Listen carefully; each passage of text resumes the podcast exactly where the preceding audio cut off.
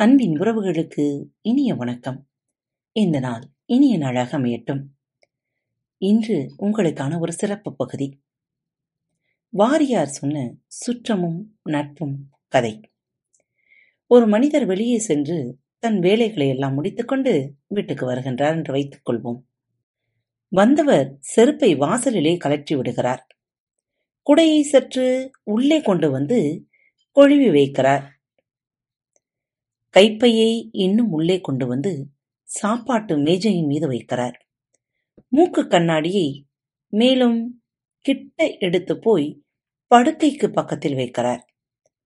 பவுன் மோதிரத்தை கழட்டி பீரோவிலே வைக்கிறார்.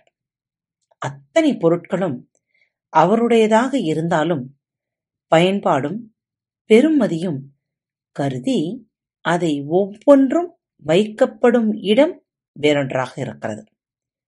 அதுபோல ஒரு மனிதனுக்கு எவ்வளவுதான் உறவும் நட்பும் இருந்தாலும் பயன்பாடு கருதி மனத்திலே அவற்றை அவன் வைத்திருக்கும் இடங்கள் மாறுபடுகின்றன.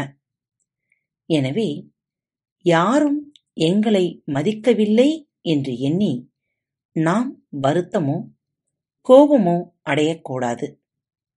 இவர்களுக்கு நாம் செருப்பா குடையா அல்லது மோதிரமா கண்ணாடியா என்பதை நாம் தான் இனம் கண்டு கொள்ளுகிறோம். எங்களை எதுவாக பயன்படுத்த நினைக்கின்றார்கள் என்பதை நாம் விளங்கிக் கொண்டால் எங்கள் மனதுக்கு அவர்களின் செயல் வருத்தம் அளிக்காது தேடி அலைந்து கொண்டே இருங்கள் தேடியது கிடைக்கும் வரை. அது உங்கள் அருகில் இருந்தால் அதிர்ஷ்டம். தூரத்தில் இருந்தால் நம்பிக்கை. கிடைக்காமல் போனால் அது அனுபவம்.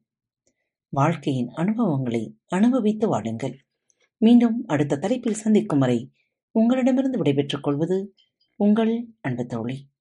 அன்பு நேயர்களில் பாரத் வலையொலி பக்கத்தை தேர்ந்தெடுத்து கேட்டுக்கொண்டிருக்கும் உங்கள் அனைவருக்கும் மனம் நிறைந்த வாழ்த்துக்கள் நன்றிகளும்.